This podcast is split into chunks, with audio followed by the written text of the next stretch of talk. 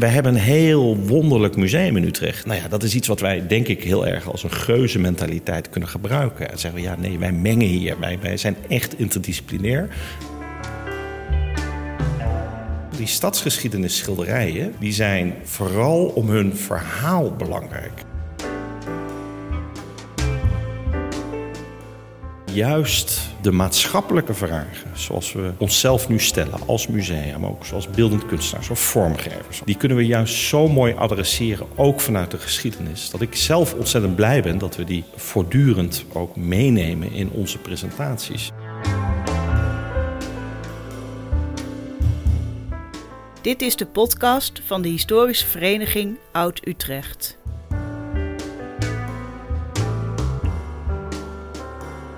Arjan den Boer spreekt met Utrechtse historici over de geschiedenis van de stad en hun fascinatie daarvoor.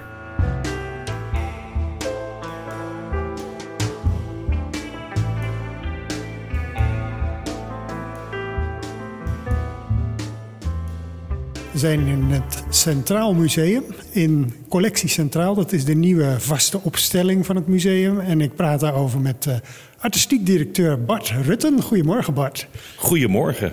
Wat een luxe hè, dat er nu niemand is. Gaan we even met z'n twee doorheen lopen. Precies, want we zijn hier voor sluitingstijd, uh, openingstijd moet ik zeggen. En uh, er zijn wel restauratoren bezig, maar dat is een beetje de sfeer die natuurlijk bij een museum hoort. Ook buiten de openingstijden gebeurt er natuurlijk van alles. Ja, een uh, collectie als deze heeft gewoon altijd uh, zorg nodig. En uh, nu is het zo dat we denk ik hier een laatste handje leggen aan een beschadigde lijst. En dat is ook een beetje hoe dat werkt. Je hebt natuurlijk 400 objecten geselecteerd uit de collectie van 60, 70.000 stuks. Het zijn er 400 geworden, waarin ik het in ieder geval heel belangrijk vond om de verschillende disciplines die wij verzamelen. Dus hè, van stadsgeschiedenis, mode, vormgeving, oude kunst, moderne kunst.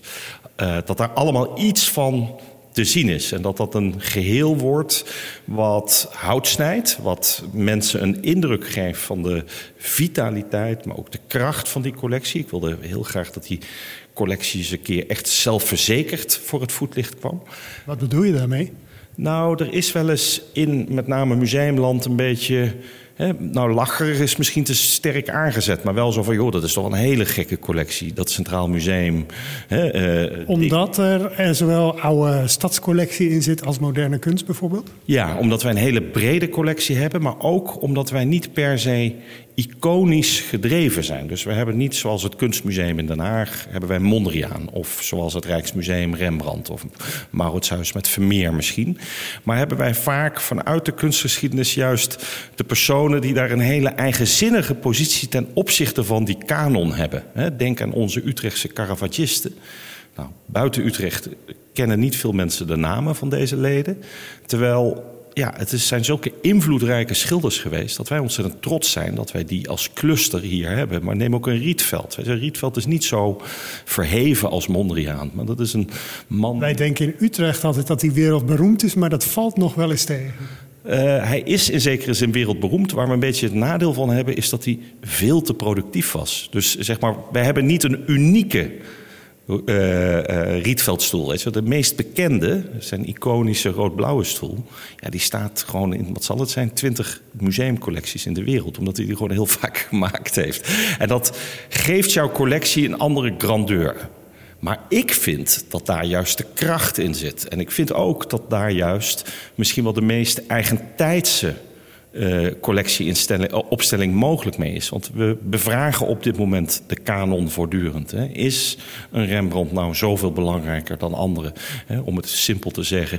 En uh, daarnaast gaat het natuurlijk heel erg over diversiteit. Diversiteit in culturele achtergronden, diversiteit in gender issues. Maar ik denk ook heel erg diversiteit in disciplines. Hè. Die afbakening tussen de verschillende disciplines is gewoon heel erg uh, aan het schuiven. Die, die mengeling die je beschrijft, die zien we in uh, de eerste ruimte waar we ja. staan. Die heet uh, Oog voor de Collectie. Ja. En daar zien we een soort, ja, het is ook een soort oog. En dan worden allerlei collectiestukken door elkaar geprojecteerd. Maar die staan er aan, omheen van de middeleeuws grafmonument tot Jessica Stockholder. Ja, en dat is precies wat we in die eerste zaal wilden doen. Een beetje ook een soort uh, geruststelling of winstwaarschuwing. Het is maar net hoe je het wil zien. Aan die bezoeker van wij weten dat wij veel verschillende dingen hebben. Uh, voel je vrij om daar zelf naar te kijken. Voel je vrij om te durven kijken. Het is een hele mooie introfilm geworden van uh, Part of a Bigger Plan. Dat is het bureau van Christian Borstlap, die uh, voor ons deze animatie heeft gemaakt. Kijk, wat ik zelf zo ontzettend leuk vind, we hebben ook gewoon, ik vind dat belangrijk als plek waar het hoe dan ook gaat over kijken, dat je ook heel veel, als je wil, kijkplezier kan ontdekken. Neem bijvoorbeeld, je had het net al over het grafmonument met de ridder, met zijn gevouwen handen. En als je dan kijkt hoe die handen eigenlijk aan de linkerkant doorlopen in het grote portret door Jan van der Pavert van bewoners van Kanaleiland, dan zie je dat die pose van die ridder. Hè? Ja, en even voor het beeld, want de luisteraar ziet het niet. Dat ik noem het even, het is een ouderwets woord inmiddels, maar een heel multicultureel portret van ja, Kanaleiland. Ja, ja, wij hebben hem toen de tijd, we kunnen ook wel even zitten anders. Ja hoor, ga je gang. Nou, we zijn die stoeltjes van John Rathman ook. Hè? Dat zijn surrealistische Rietveldstoeltjes. Het zijn de zigzagstoeltjes, maar dan met een beetje organische aanhangsels. Ja, oogjes, neusjes. Maar kijk terug naar die handen. Uh, je kan dus op basis van gewoon het kijken ook heel veel ontdekken in deze zaal. Uh, die handen van de ridder lopen eigenlijk door in de poses van een veel jongere generatie. Die in een selfie-tijd op een heel andere manier met gebaren ja, er wordt hier zo'n, is dat een V-teken? wordt er gemaakt, dus als je vaak op selfies ziet. Ja, of een beetje East Side of West Side. Weet je, een beetje, ik, ik ken die codeerde taal ook zeker niet overal. Maar dit is uh, veel vredestekens inderdaad. Maar weet je, dat, dat die betekenis van de handgebaren toen en nu relevant is. Dat vind ik zo mooi dat we dat kunnen doen met onze, en dat heet dan tegenwoordig wel eens transhistorische collectie. Dus dat we niet zeggen van we ordenen alles heel netjes in een chronologie. De opzet van de collectieopstelling is wel degelijk chronologisch, dus dat is echt anders dan hiervoor. Maar tussen die ja, toch clusters van een bepaalde tijd geven we heel veel ruimte aan hedendaagse makers om daar hè, een soort commentaar of een toevoeging of een misschien wel kwinkslag uh, uh, te maken. Om ook vragen te kunnen genereren over wat nou precies de betekenis is van die collectie. Dus het is chronologisch in de zin van je begint hier ergens in de middeleeuwen, je komt in het heden uit. Maar er zitten in elke zaal wel wat anachronismen. Dus ja, kunst van later. Ja, zeker. En uh, dat is uh, soms gemaakt, maar vaak uh, heel precies gekozen. we wisten natuurlijk dat we hiermee bezig waren. Dus er zijn ook echt best veel aankopen te zien die specifiek voor deze collectieopstelling zijn gedaan. En waarmee we ook bepaalde balans wilden terugbrengen in zo'n collectie. Zo'n collectie is natuurlijk enorm biased als het gaat over wie verzamelde er. Wie waren de kunstenaars in Europa op het moment dat het verzameld werd, et cetera, et cetera. Daar kunnen we straks, want ik denk dat we straks nog even stilstaan bij Marleen Dumas en Hondhorst, nog wel wat dieper op ingaan. Maar ik wil eigenlijk heel even, als jij dat goed vindt, nog even twee dingen toelichten in deze zaal puur op het kijkgenot. Want ik vermoed dat sommige luisteraars misschien al geweest zijn of snel gaan kijken. Nou, mocht je al geweest zijn en je hebt dit nog niet opgemerkt, probeer een keer terug te komen en dan juist ook met die ogen te kijken. Ik had het net over de handen. Maar ook, je noemde hem net al, uh, Arjan, je hebt uh, het beeld van Jessica Stockholder. Dat is een heel. Ja, ik heb haar redelijk vroeg in mijn directoraat uitgenodigd hier uh, om een tentoonstelling in de stallen te maken. Omdat zij een kunstenaar is die ongelooflijk breed werk maakt. En heel veel dingen ook toe-eigent. Dus zij heeft hier een sculptuur staan wat niet kan bestaan zonder te leunen op een oud beeld van de Dom van de kathedraal. En het is een slachtoffer van de beeldenstorm, dus hij is onthoofd. Nou, de kunstenaar Jessica Stockholder was daar diep door gefascineerd en heeft toen een assist gemaakt. Dus een werk wat alleen kan bestaan als het leunt op haar voorganger, op een voorganger, een anonieme voorganger als beeldhouwer uit het verleden. Was dat nog een dilemma in het kader van collectiebeheer? Want uh, er moet natuurlijk iets aan bevestigd worden, al zie ik dat dat heel subtiel is gedaan. Dat is heel subtiel gedaan met mooie rubbertjes. Hè, dus dat is inderdaad met veel zorg gedaan. Maar het gaat mij in dit geval even over de spanband. Want die spanband, dat is de verbinding tussen die twee werelden. Maar er staat hier natuurlijk een icoon uit Utrecht ook. En dat is een uh, fantastisch ontwerp van de Utrechtse vormgever Theo Remy. Uh, wereldberoemd met een ladekast waar hij allemaal bestaande laadjes bijeen heeft gebonden door, daar is hij weer, de spanband. Dus op handen, spanband. Maar waar het me vooral om te doen is, is dus dat je eigenlijk als je wil kijken, dat er heel veel vanuit het plezier van kijken te ontdekken is. En wat mij heel erg uh, goed doet, is dat we zijn nu open sinds half december, dat het ook zo ervaren wordt. We hebben ontzettend veel goede pers gehad, maar ook ontzettend veel leuke reacties via social media. Mensen die een e-mailtje sturen van joh, wat is dit met een swoon en met een plezier gemaakt. Weet je, het plezier van kijken zit er heel diep in. En ik hoop ook dat mensen zich daar meermaals aan uh, willen laven. Want dat is denk ik een heel belangrijk gegeven van een collectieopstelling. Een collectieopstelling is in mijn optiek nooit een tentoonstelling. En dan kan je denken, huh, dat is toch hetzelfde? Nee, een collectieopstelling staat heel lang. We hebben bij deze collectieopstelling afgesproken met fondsen. Hij staat in ieder geval zo lang dat 750.000 mensen hem gezien hebben. Dus dat betekent een jaar of vijf. Misschien, nou met de huidige bezoekcijfers zijn we er eerder, maar... Uh, Dan moet je bijna alweer beginnen aan de volgende. nou ja, het, is, het, was meer om een keer anders aan te geven. Meestal moet je aangeven van hoe lang iets staat. Maar daar ging het ons niet om. Het ging ons erom hoeveel mensen bereik je. En uh, ja, een collectieopstelling is ook echt bedoeld om terug te komen. Tegelijkertijd ja, denk ik dat ook de totaalervaring... Hè, dus dat je eigenlijk tegen dat... of dat je probeert dat dat publiek het gevoel heeft van ik ben hier.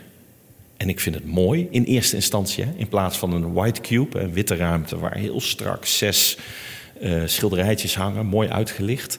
Dan moet je al die drempel hebben van stel ik me open voor die kunstwerken. En dat is niet een vanzelfsprekendheid in onze tijd. Mensen hebben zoveel afleiding, zoveel visuele prikkels, dat we als musea, denk ik, best wel uh, uitnodigend moeten zijn om überhaupt die drempel weg te nemen en mensen het gevoel te hebben: hé, hey, het is te gek hier, ik wil hier zijn.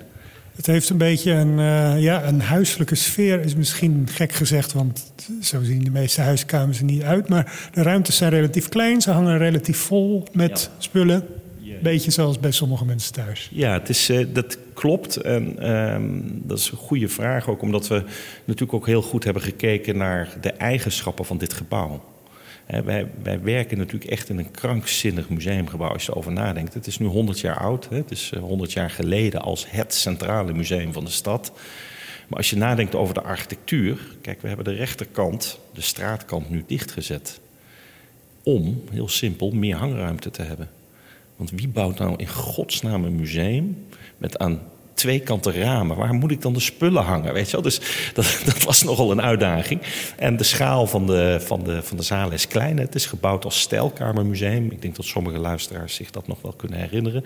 Wil ik direct geruststellen. Veel van de stijlkamers zitten gewoon keurig verpakt nog in het depot. Kunnen we altijd nog een keer terughalen. Uh, hoewel dat een mail op zeven is qua uh, investeringen. Uh, maar we wilden wel zeg maar, meer, meer ruimte, maar ook dan maar gebruiken dat het kleine zaaltjes zijn hoog plafond, veel ruimte om de lucht in te gaan. En, uh, ja. In zekere zin zit ik te denken, zijn het ook wel een soort stijlkamers, maar dan in een hele andere manier. Niet met, uh, met realistische interieurs of zelfs met poppen, maar wel dat dingen bij elkaar gebracht worden. Zoals vroeger ook een stijlkamer, zowel schilderijen als meubels uh, hingen. Ja, dat is uh, heel goed opgemerkt, omdat we ook dat als metafoor, of niet letterlijk als metafoor, maar als je boven rondloopt bijvoorbeeld, heb je ook een paar uh, zalen waar behang een heel belangrijke rol speelt. dat is ook eigenlijk een knipoog bijna naar die stijlkamers, maar het zijn dan kunstenaarsbehangen, dus bestaande werken van kunstenaars die dat gemaakt hebben als, als behang. En uh, dat geeft inderdaad die indruk van uh, een, een, bepaalde intimiteit en een bepaalde soort overzichtelijkheid. Maar het is die balans hè, van maak je een totaalindruk waarmee mensen zich openstellen om van daaruit te gaan scherp stellen op verschillende objecten. Of zeg je nee, de objecten zelf zijn heilig en niks mag afleiden. Dat zijn heel simpel gezegd twee smaken. Maar ook de route hè, was voor jullie een, uh, een punt, want mensen verdwalen nogal eens uh, in dit museum. Dat gebeurt overigens ook in veel andere oudere musea. En dat is hier wel vrij effectief opgelost. Je kunt gewoon maar echt één kant op. Hè. Als je hier de deur binnenkomt, uh, dan kan je niet fout gaan. Ja, dat was een belangrijke zeg maar, taakstelling voor de vormgevers. Ik wil ze hier ook zeker even noemen. Lies Willers en Casper Konijn. die we na een uitgeschreven pitch hadden geselecteerd. Hadden een Casper geselecteerd en die zei: Dit is zo'n complexe opdracht. Ik vraag mijn ervaren collega Lies erbij. Dus dat zegt al iets over hè, hoe we drie jaar geleden begonnen zijn, of drieënhalf jaar geleden. Maar wat je zegt, daarin helpt ook dat we dus de straatkant hebben dichtgezet. Je kan je altijd oriënteren op de tuin. Hè. We hebben de tuin nadrukkelijk weer transparant gemaakt. Dus voorheen hingen er witte gordijnen voor. Die zijn allemaal weg. Je hebt overal zicht op die tuin, wat jou een gevoel zou moeten geven. Dan, ja, ik verhoud me ten opzichte van de tuin hier. En uh, inderdaad, een uh, IKEA-parcours, zoals wij dat hier uh, noemen. Je start ergens en je wordt meegeleid één route door, door het circuit. Oh, pardon. De pieper. Die ga ik even uitzetten. Als er noodgeval is, dan horen we het wel. Hè? Nee, nee, nee, dat is, ik heb deze ringtoon, zodat het altijd spannend is wie er belt. Ja, ik maak er even gebruik van om even een, eh, een klein stapje terug te doen. Want het is toch ook wel goed om even terug te blikken op uh, jouw komst naar het Centraal Museum. Dat was in 2017, geloof ik. Hè? En, ja. en daarvoor was je werkzaam bij het Stedelijk Museum in Amsterdam. Ja. Ja, ik ben uh, zeven jaar geleden bijna uh, begonnen, april uh, 2017. Uh, daarvoor werkte ik inderdaad bij het uh, Stedelijk Museum in Amsterdam als hoofdcollecties. Uh, maar je had wel in Utrecht gestudeerd en gewoond, of niet? Zeker, ik heb hier heel lang gewoond. En Utrecht heeft een enorm grote plek in mijn hart. ik heb hier gestudeerd. ik ken het Centraal Museum uit de jaren 92, 99. dat is de tijd dat ik in Utrecht woonde en hier heel vaak kwam. en toen die vacature kwam van het Centraal Museum, toen dacht ik ook van ja, weet je, ik heb eigenlijk zoveel gevoel bij dat museum. En ik zag een bepaald potentieel erin. Dat ik dacht van nou weet je, als we dat nou eens op die en die manier gaan doen. Uh, uh, ja, daar heb ik ontzettend veel plezier in. En, en is dit daar eigenlijk het resultaat van? Van ja. dat proces ja, sinds... Ik, ik was me heel bewust. Kijk, toen ik begon, toen stond er een nieuwe collectieopstelling. Die stond nog relatief kort, twee jaar. Die was door Marja Bosma gemaakt. He, die was te gek, vond ik. In, in, in, uh, ook weer dat multi... Of tenminste dat interdisciplinaire, moet ik zeggen. Dat is dan leuk voor de historici, want ik ga ervan uit dat de historici uh, het vooral luisteren, uh, Arjen. Zeker. We hebben een, uh, een brief gevonden ooit, of eigenlijk een krantenbericht, dat er kamervragen waren gesteld toen dit museum 100 jaar geleden overging.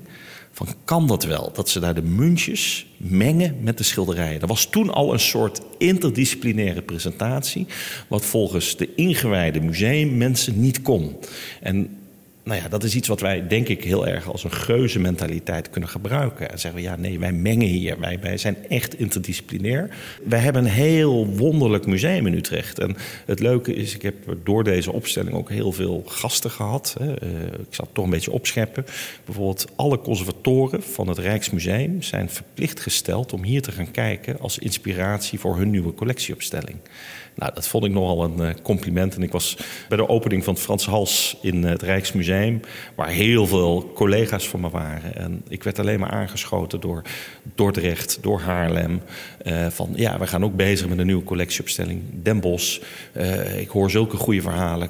Wil je een rondleiding geven aan mijn team? Wat waren jullie afwegingen? Dus we hebben in die zin voor juist dat soort musea, die wat, wat ouder zijn, wat langer liggen in de geschiedenissen van de stad en ook een wat bontere verzameling hebben, hebben we denk ik toch een voorbeeld neergezet waar mensen zich toe kunnen verhouden. Ze zullen zeker niet allemaal hetzelfde gaan doen, maar wel een aantal elementen die we hier denk ik op een goede manier hebben toegepast, zullen waarschijnlijk doorcijpelen naar andere plekken.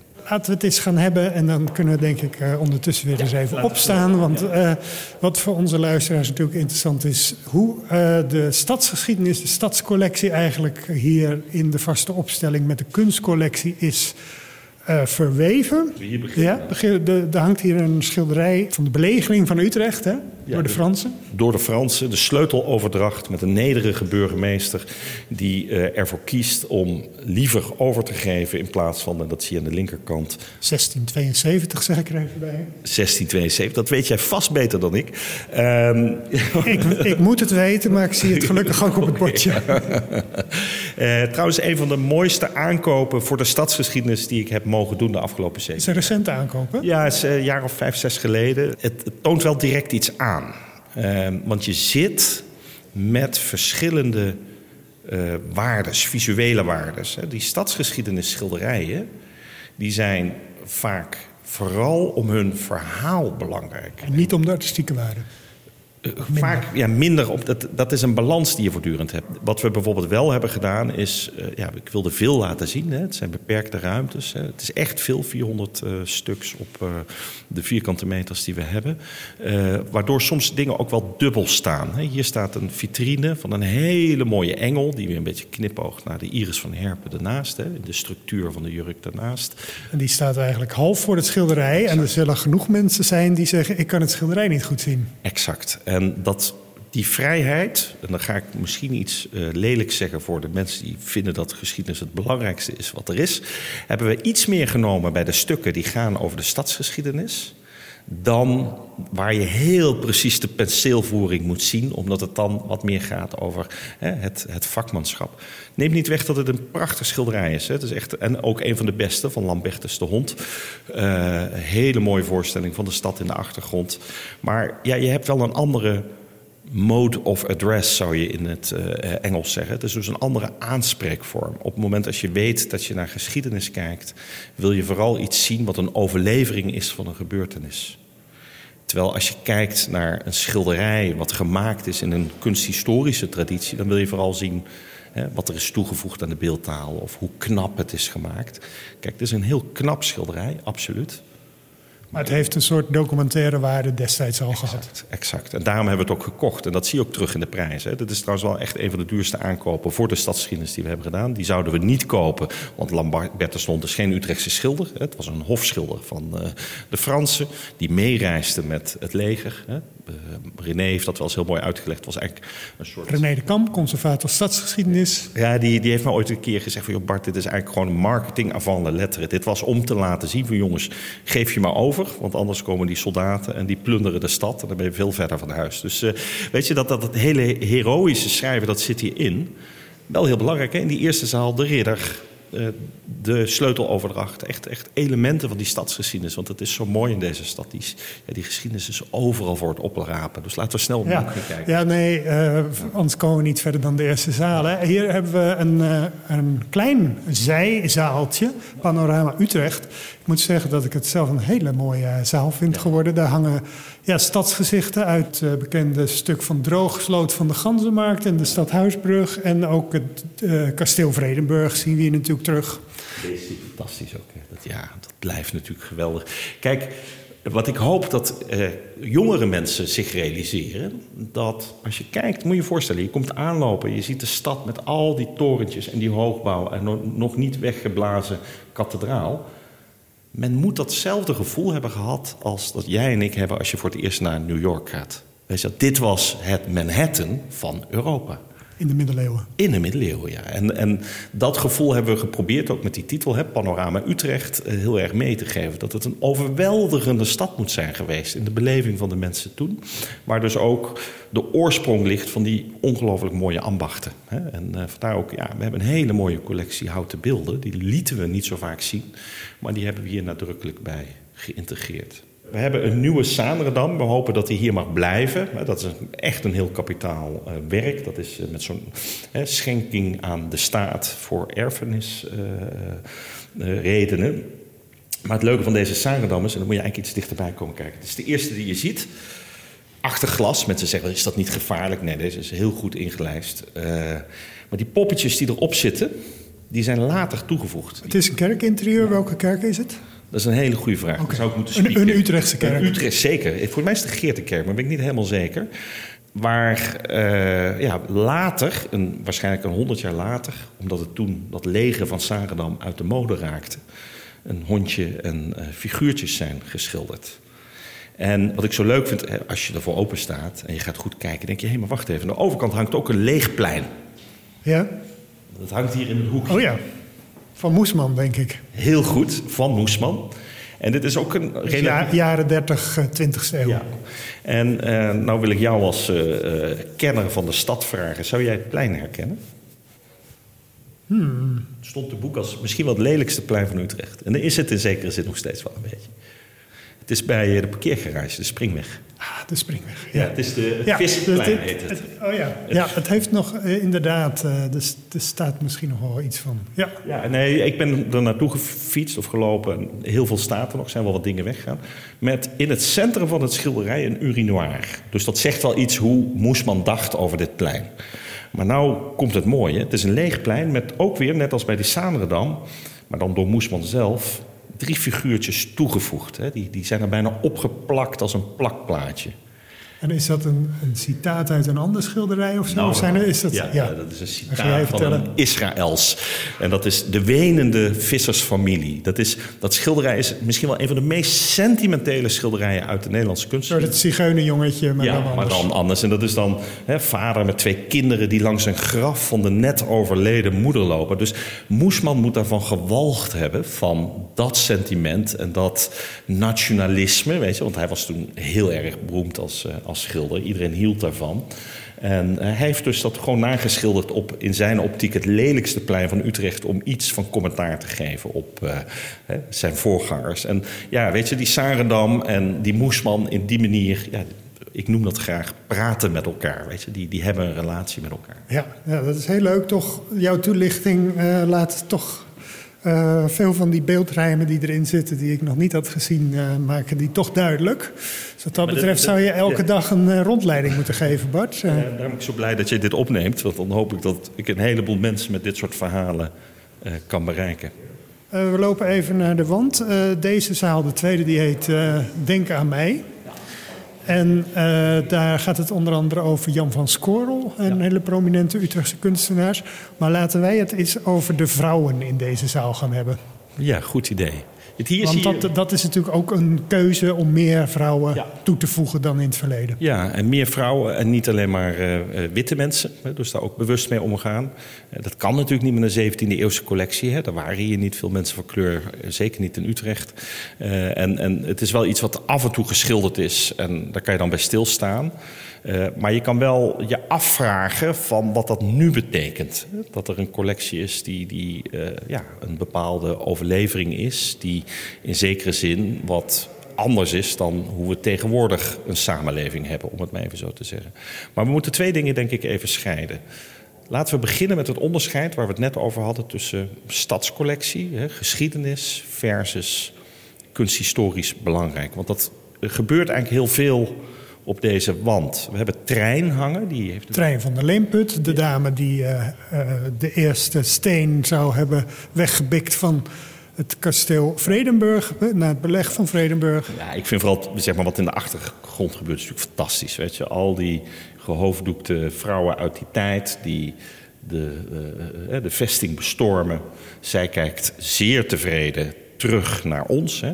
Ik ja, vind, met de pikhouwel op de schouder. Pikhouwel op de schouder. Hè. Ik vind, als je nadenkt over historische portretten, hè, dan kan je altijd heel mooi de metafoor uh, tijdsreizigers gebruiken. Weet je? Alsof er een persoon uit die periode in één keer oog in oog weer met jou staat hier. En dat heeft dit portret van Trein ontzettend sterk, vind ik.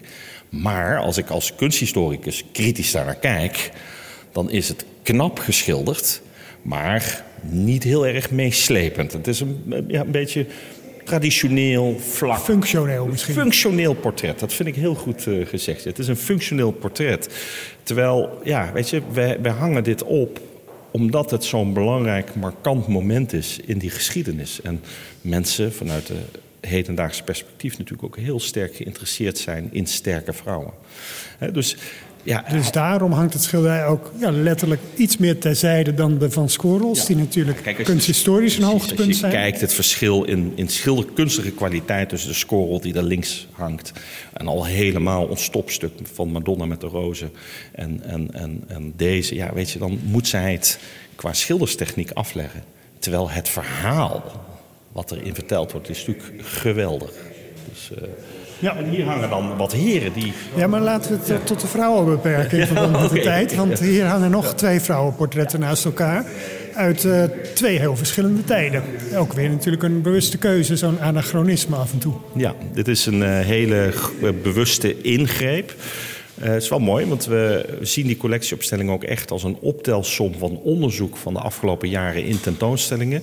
En dit schilderij van Iris Kensmiel van Sojourner Truth is in opdracht gemaakt van het museum. Toen wij hier met een uh, werkgroep van de Universiteit Utrecht, Moed Museum of Equality and Difference, samenwerkten. En toen hadden we een lange discussie van wat is dan de betekenis van een schilderij door Therese Swarts, waarin Nicolaas Beets staat. Hè? Beets belangrijk in de afschaffing van slavernij in ja, Nederland. Want we moeten even toelichten uh, wie deze dame was, voor wie haar niet kennen, de, die dus geportretteerd is hier. Ja, Sojourner Truth is een hele belangrijke persoon in de uh, geschiedenis van de afschaffing van slavernij. Zij heeft toen in Amerika uh, de nationale staten zeg maar, uh, toegesproken en haar. Dus, en dat weet de luisteraar ook nog niet, een zwarte vrouw, hè? Een zwarte vrouw, ja. En het bijzondere is, ze sprak Nederlands. Want ze had heel lang, ja, was ze tot slaaf gemaakt bij een Nederlandse familie. Nou, wat, je kijkt dus Sojourner Truth recht in de ogen. Van Sojourner Truth is één legendarische foto bekend. En die is ook uitgangspunt geweest voor het schilderij van Iris.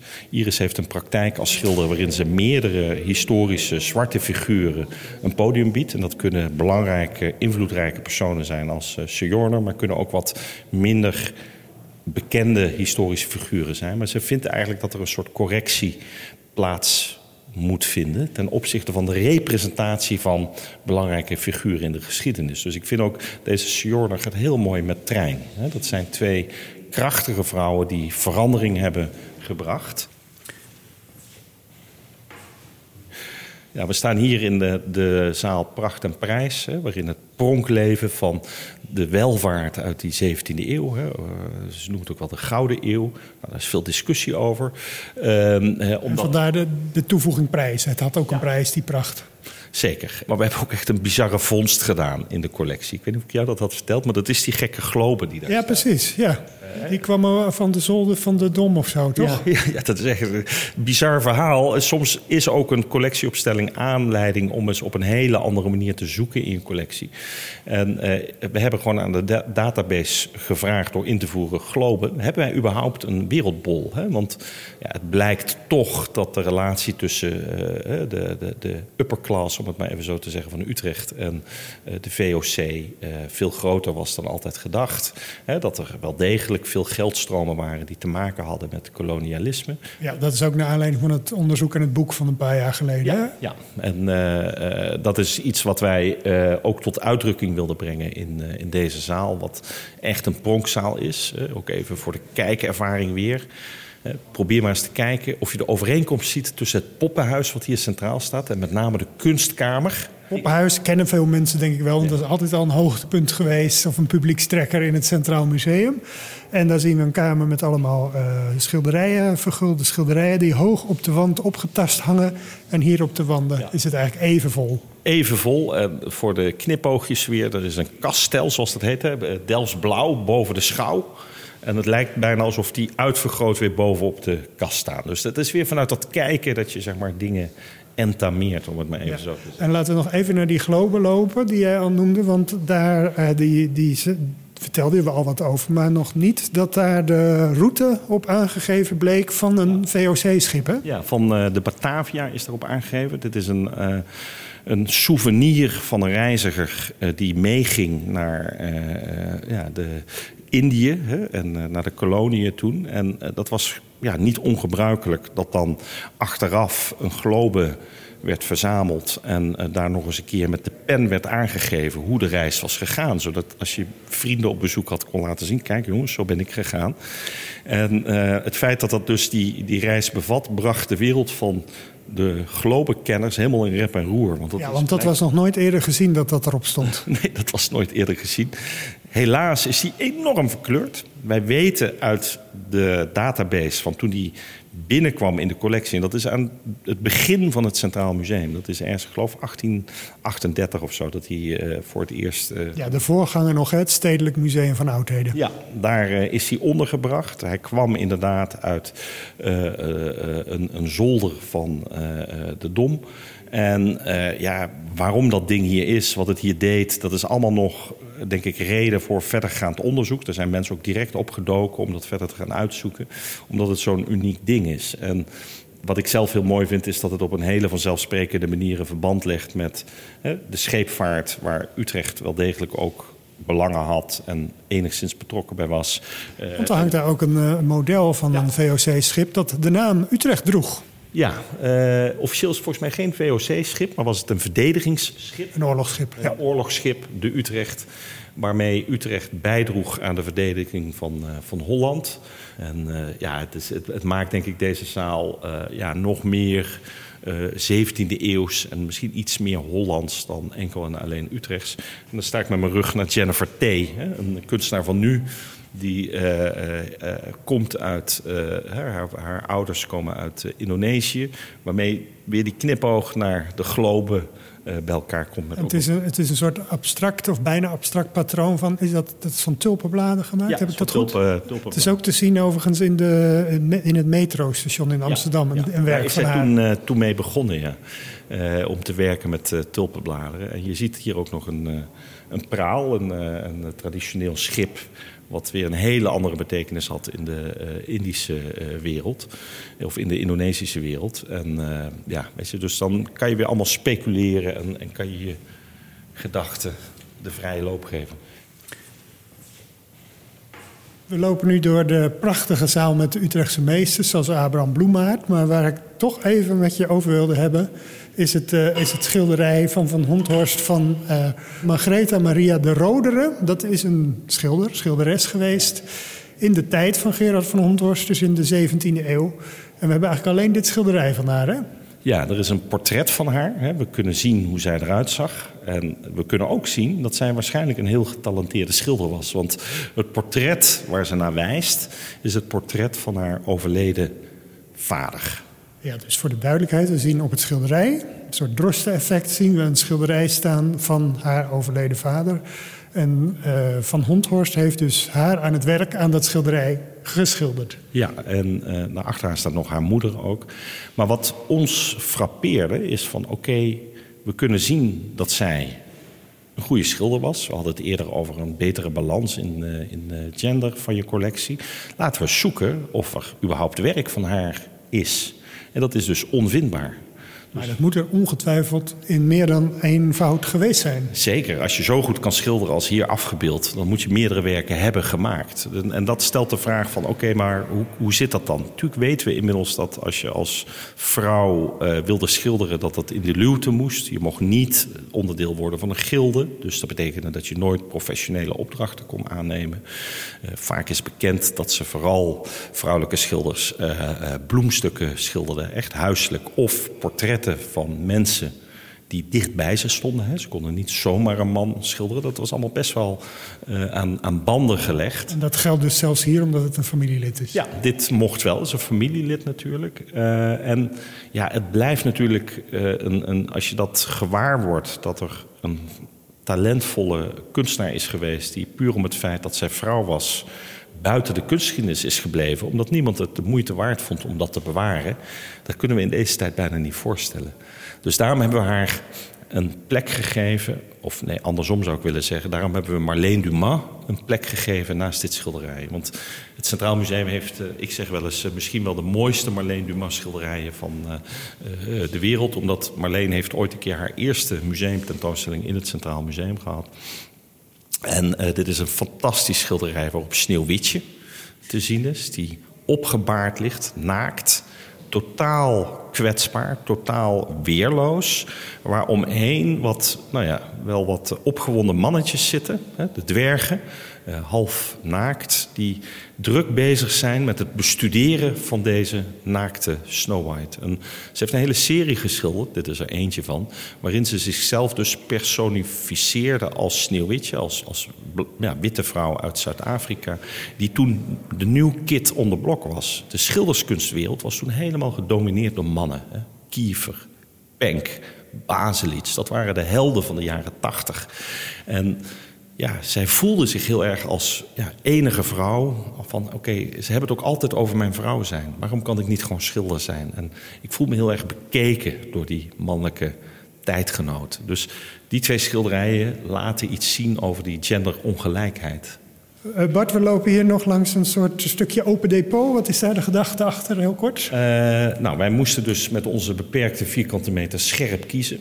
Uh, we hebben twee onderdelen van de collectie iets meer ruimte gegeven. Anderhalve zaal, dat zijn de Caravagisten en Rietveld. Dat zijn toch wel, wat het net over een on-iconische collectie. Maar dan als je het hebt over iconen, de twee die het meest internationaal vermaard zijn. Betekent dat we onze hele 18e en 19e eeuw nogal moesten shrinken. Dat is eigenlijk samengeperst. In deze, in deze kooi Ja, en dat hebben we gekoppeld aan de start van dit museum. Wij zijn ontzettend trots dat wij het oudste stadsmuseum van Nederland zijn. En... Ja, dat moeten we nog even herhalen, want je zei net... Uh, eh, 100 jaar oud is het Centraal Museum... maar de voorganger daarvan, het Stedelijk Museum van Oudheden... die is uit ongeveer 1830, hè? Ja, 1834 of 38. Dat is altijd maar net waar je, op welk moment je zeg maar dan kiest als, uh, als startdatum. Uh, en ja, wij willen dat ook uitleggen wat dat is. Hè. We stonden net in de zaal Pracht en Prijs. Toen was verzamelen nog een private aangelegenheid. En vanaf die 19e eeuw wordt dat een publieke zaak. En uh, dat publieke aspect hebben we willen laten zien door daar een soort open depot-opstelling van te maken. Waar fantastische schilderijen uit de 19e eeuw te zien zijn. En ook hele mooie uh, sculpturen, fantastische uh, Japon ook. Laat ik het gewoon eerlijk zeggen. Eigenlijk zouden we iets meer ruimte wel kunnen gebruiken. Want die collectie is zoveel sterker. Ja. Toch zijn er twee verdiepingen in, in, deze opstelling. Wij lopen nu naar uh, de tweede verdieping toe.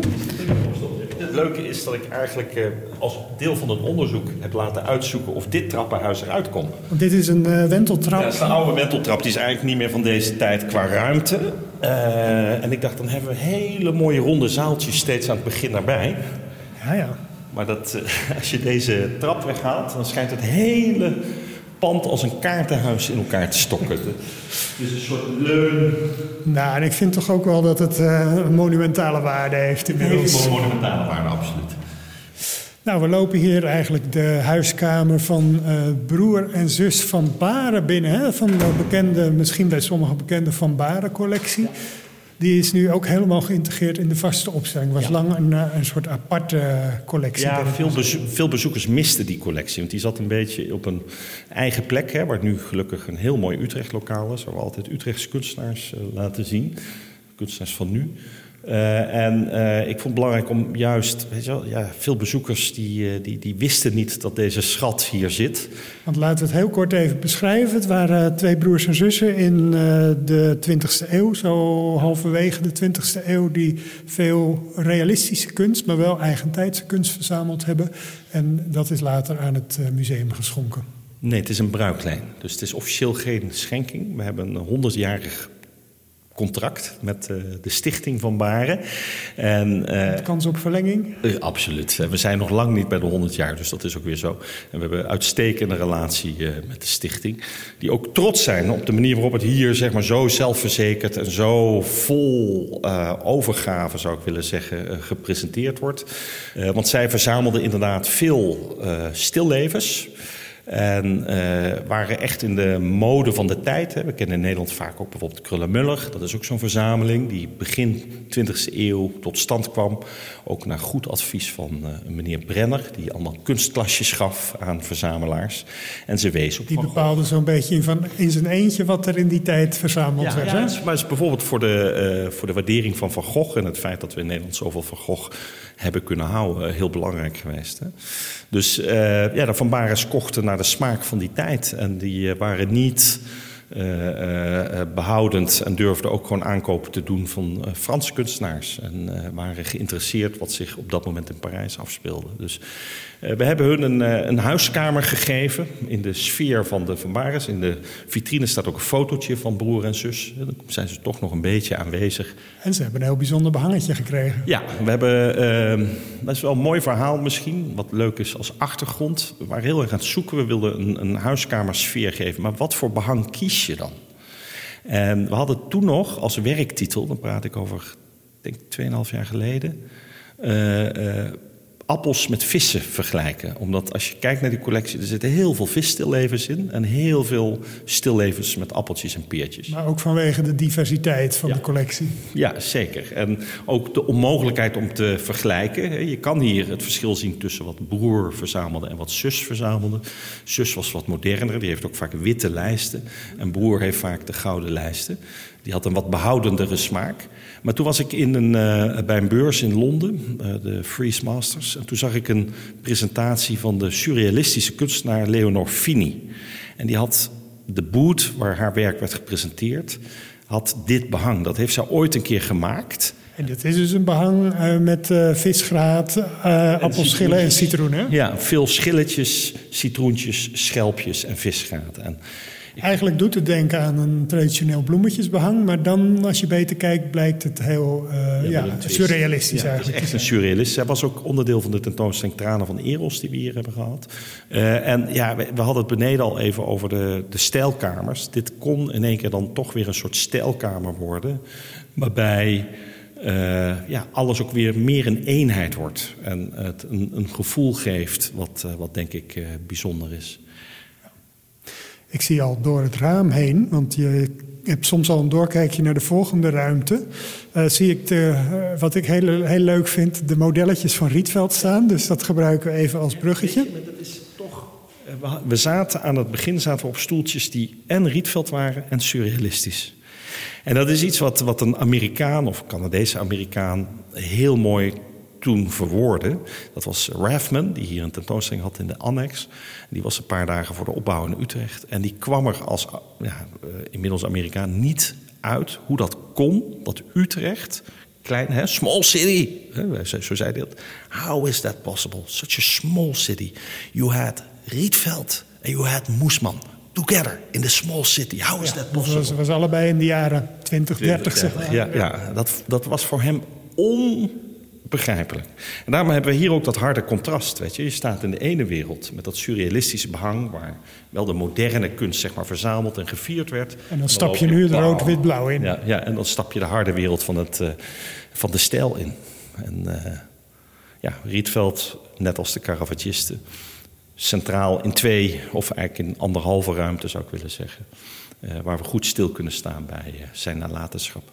Ja. ja, gaan we nu niet heel uitgebreid doen, want dat is een verhaal apart natuurlijk. Maar het is wel uh, heel leuk om te zien hoe het hier allemaal tot zijn recht komt. En bijvoorbeeld ook uh, de bekende foto van Rietveld voor zijn atelier aan de Van der Stadelaan is dat geloof ik. Dat je daar zijn uh, dressoir ziet staan wat door een kunstenaar eigenlijk in brand is gestoken. Maarten Baassen, woont trouwens ook in Utrecht. Een van de belangrijkste vormgevers van dit moment. Uh, weer even een klein knipoogje, uh, Arjan. Kijk, wat, zo, wat mij opviel als ik naar die foto kijk, al die jongens hebben een sigaretje. Hè? Dat was natuurlijk heel bonton, behalve dat hele kleine ventje links niet. Maar, uh, dat waren zeg maar de, de hulpjes van Rietveld bij het maken van ja, de meubels. Niet alleen, er zit ook meneer Groenekant bij, hè, die heel belangrijk was voor de productie van zijn werk. Uh, maar ze roken allemaal. We hebben bijvoorbeeld ook een schilderij van de Nederlandse popkunstenaar uh, Lucassen. Waarbij je een uh, Mondriaan schilderij ziet met een ingebogen vrouw. Wij noemen haar altijd een beetje Truus Schreuder, die erin ligt. En een sigaretje op, uh, op de asbak. Dus hier zit ook weer een bepaald soort speelsheid in... om vooral ook die stijl niet te serieus te maken. Nou, dit is ook uh, jaren 30 hè, eigenlijk, ja, waar we nu doorheen lopen. Hè, de, uh, Utrecht is heel belangrijk voor de Nederlandse moderne kunst. Dat bedoel ik echt moderne kunst als stroming. We hebben gewoon uh, onderdak geboden als stad aan hele belangrijke vernieuwers. Dat was ook tweeledig. De abstracte wereld van, uh, van Doesburg en, Moes, of, en uh, Wichman. Vooral Erich Wigman is een, een ja, waanzinnig figuur. Een bijzondere positie heeft in de Nederlandse kunstgeschiedenis misschien wel de eerste abstracte schilder van Nederland. Daar hangt daar ook een schilderij wat al behoorlijk abstract is. Eh, wat voordat Mondriaan nog maar dacht in abstractie al door hem gemaakt was. En ehm, ja, dat brengen wij samen met uh, ook weer uh, aandacht voor vrouwelijke makers. Jacobe van Heemskerk, belangrijke vernieuwer. Niet Utrechts, maar wel denk ik als, als, als knipoog naar wat er in die tijd gebeurde belangrijk. En Charlie Torop, die mag natuurlijk niet ontbreken. Uh, die hangt hier op de achterwand hè, met een prachtig gezicht op Utrecht. Dat is een relatief vroeg werk van haar. Het is een soort bloesemboomgaard en de dom op de achtergrond. Ja, en dat is een van, en dat zou ik bijna als speurtocht aan de kijker willen geven, een van de acht dommetjes die je kan zien in de collectieopstelling. Dus uh, kom kijken, ga stellen en dan weet ze te vinden. En dan weet je, we hebben er één cadeau gedaan bij, uh, bij Charlie Torp. Ja, en dan lopen we nog eh, de zaal van het eh, surrealisme in. Hè? Dat is natuurlijk ook zeer groot geweest in Utrecht. Daar zei je al iets over. Ja. Met Moesman uh, centraal en Koch centraal. Maar ook deze dwarse denkers, zoals de zaal heet, voorzien van hedendaagse counterparts. Uh, Shinan Katibi aan de achterkant. En heb jij de podcast geluisterd over het schilderij dat verdwenen is? Jazeker, ja. Um, fantastisch over. Nou, de podcast is fantastisch. Het verhaal zelf, nou ja, daar kan je van alles van vinden. Ik doe daar maar geen uitspraak over. Nee, ik zal het even toelichten. Dat is de podcast van Pieter van Ors over het. Ja. Uh, het was Kandinsky, ja. hè? Schilderij uit het stedelijk, wat gerestitueerd is aan de al dan niet, want dat was ja. de discussie, de nabestaande uh, Joodse familie die het in de Tweede Wereldoorlog uh, al dan niet kwijtraakte. Laten we het zo even samenvatten. Maar daarin komt een meneer Palmer voor. Dat is een hele agressieve advocaat.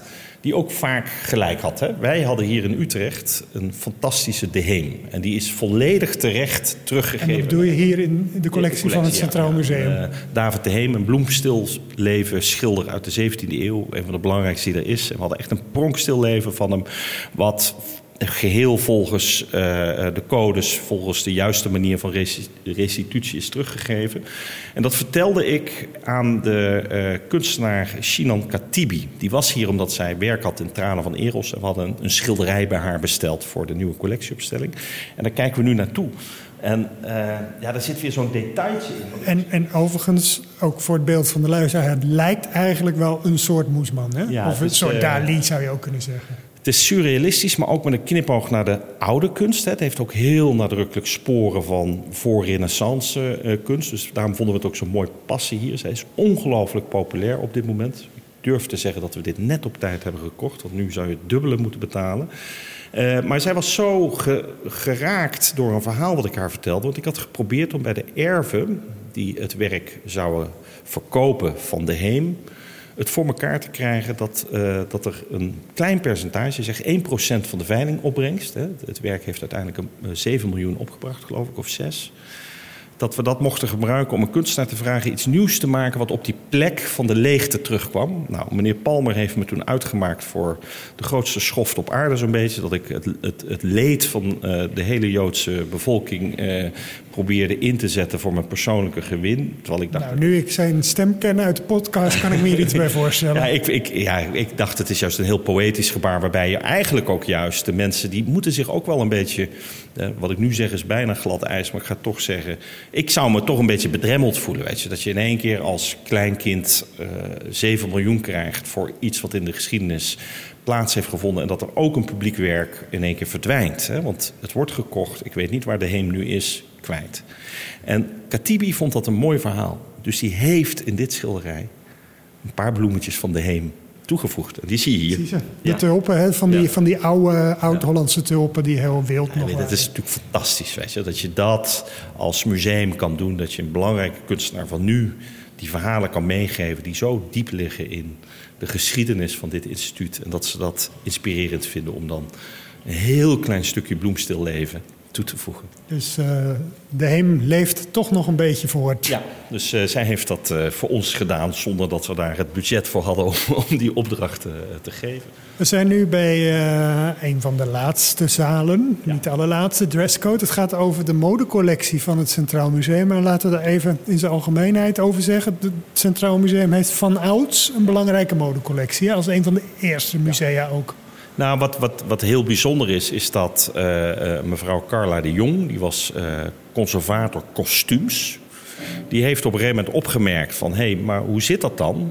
waarom verzamelen we wel hedendaagse kunst van toen? Hè, dus bijna 100 jaar geleden. Waarom wordt dat wel gedaan? En niet van de kostuums of mode van deze tijd. Dus zij is al heel vroeg begonnen met eigenlijk die bijna historische omdraaiing. Dat je niet alleen maar terugkijkt, maar dat je ook heel erg bewust bent vanuit de positie in het heden. En dat maakt dat wij als eh, collectie een van de belangrijkste van de Benelux zijn, zo niet de belangrijkste.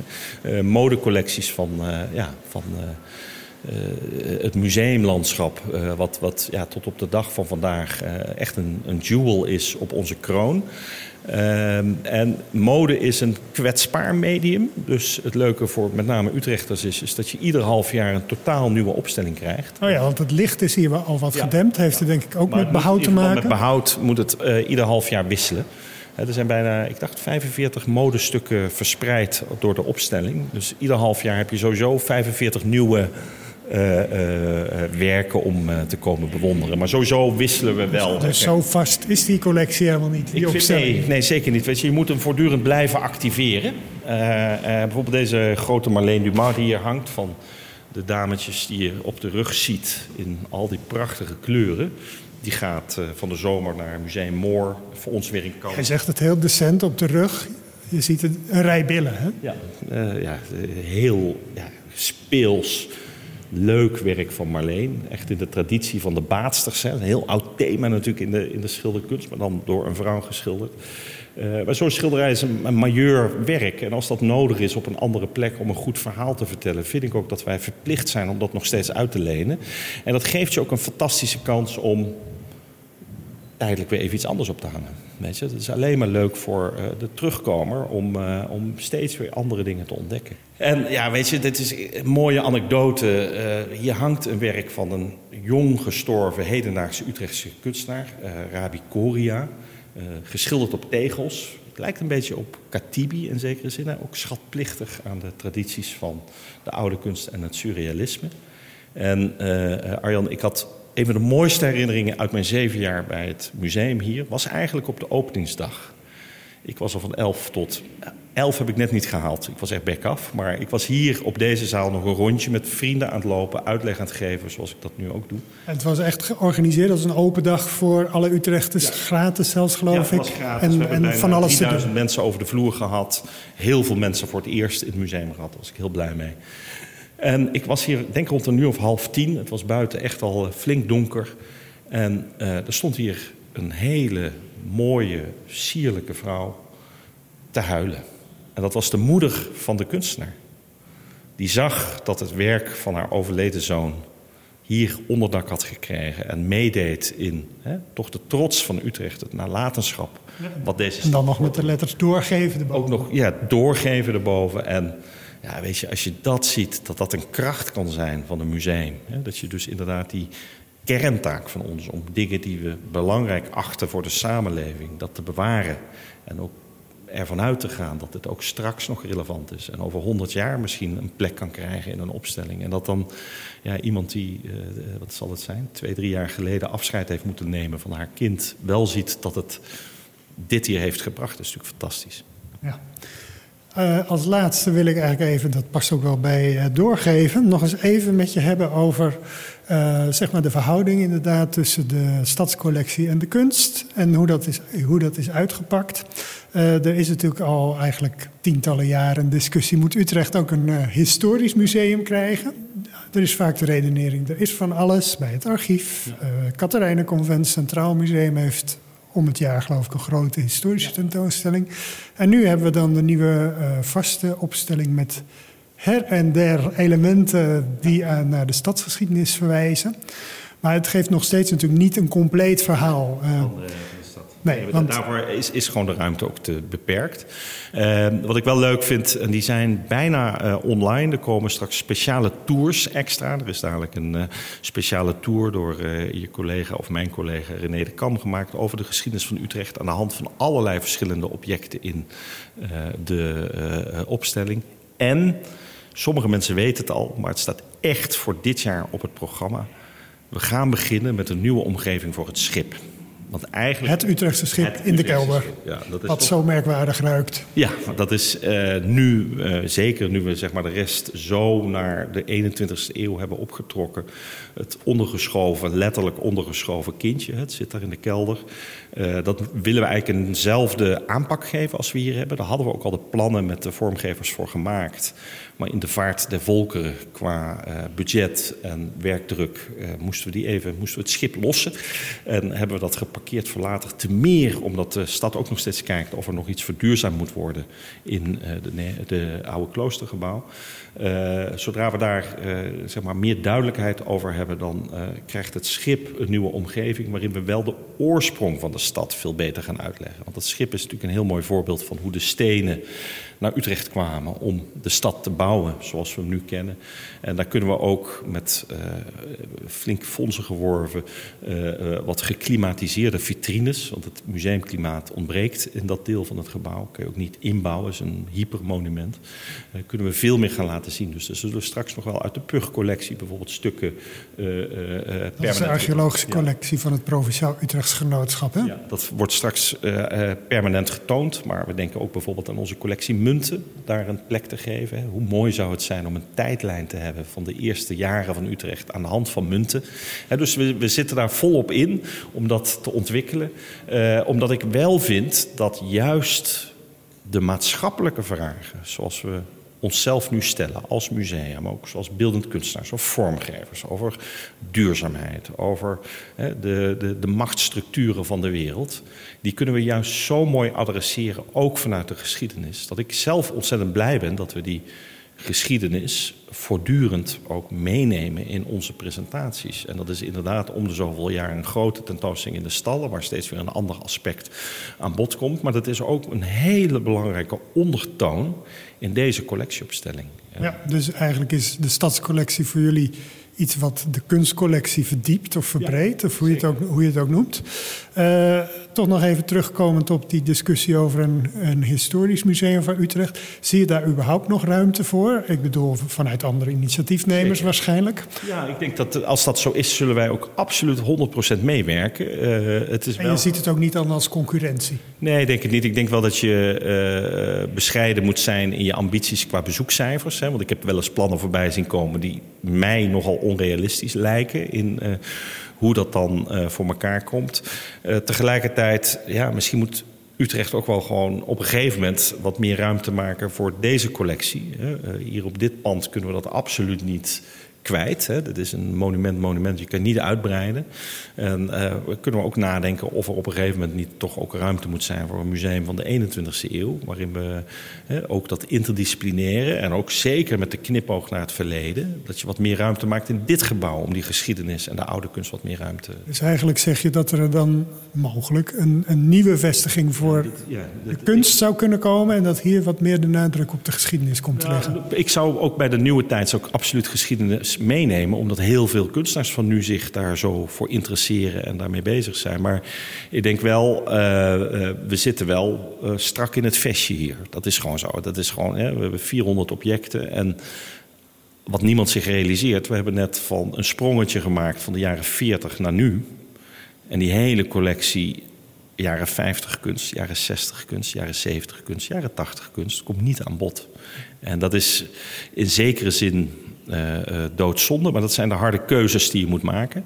En uh, ja, er zit een enorm potentieel in deze collectie waar meer mee kan. Maar wij realiseren ons heel erg goed dat dit niet het moment is om zo'n ambitie te beginnen. Omdat gewoon ja, de kas van de stad behoorlijk uh, onder druk staat. Het schijnt, hè? Ja. ja. En wij nog eerst een andere ambitie hebben die nog steeds eerst gerealiseerd moet worden. En dat is een nieuw depot. Want zonder depot kan je al dit moois wat we hier hebben niet de toekomst geven die het verdient. Nou, ik zie opeens zo'n depotgebouw als in Rotterdam voor me. Dan heb je ook gelijk geen nieuw museum meer nodig. Ja, dat, ik denk, om eerlijk te zijn, wij, wij zetten in op een heel ander concept. Hè, juist gesloten. ik vind ook, er is een verschil tussen wat je bewust voor een publiek in de juiste context plaatst. In plaats van, nou, hier is de grabbelbak, zoek het maar uit. En wat ik in het depot van Rotterdam toch jammer vind, is dat alles uiteindelijk achter glas is. Dus hoe echt is die ervaring? Ik heb dan liever gewoon een klimaatneutraal depot. Waar we gewoon zeker van zijn dat het nooit in een toekomst een vraag wordt van is dit gebouw te duur? Maar dat dat gebouw de basis is waarin je alles eh, veilig opslaat. En nou, we hadden het net over de stadskas. Uh, daarmee kunnen wij ook met, uh, ik denk, 15% van de begroting van uh, het depot in Boymans af. dat wij toch een nieuw depot krijgen. Dus ik hoop dat we snel groen licht hebben daarop en door kunnen. Bart, dankjewel voor, de, voor het gesprek. En het was tegelijkertijd ook een rondleiding. Ja, zeker. Dankjewel. dankjewel. proef naar meer.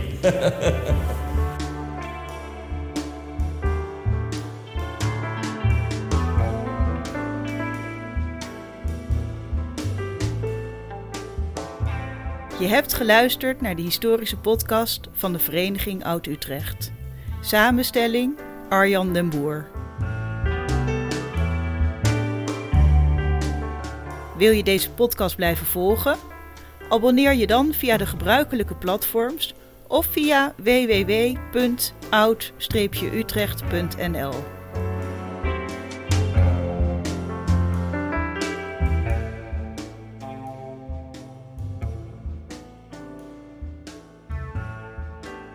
Wil je deze podcast steunen? Word dan lid van de Vereniging Oud-Utrecht en je ontvangt ook zes keer per jaar het tijdschrift Oud-Utrecht, het jaarboek en de uitnodigingen voor activiteiten. Meer informatie www.oud-utrecht.nl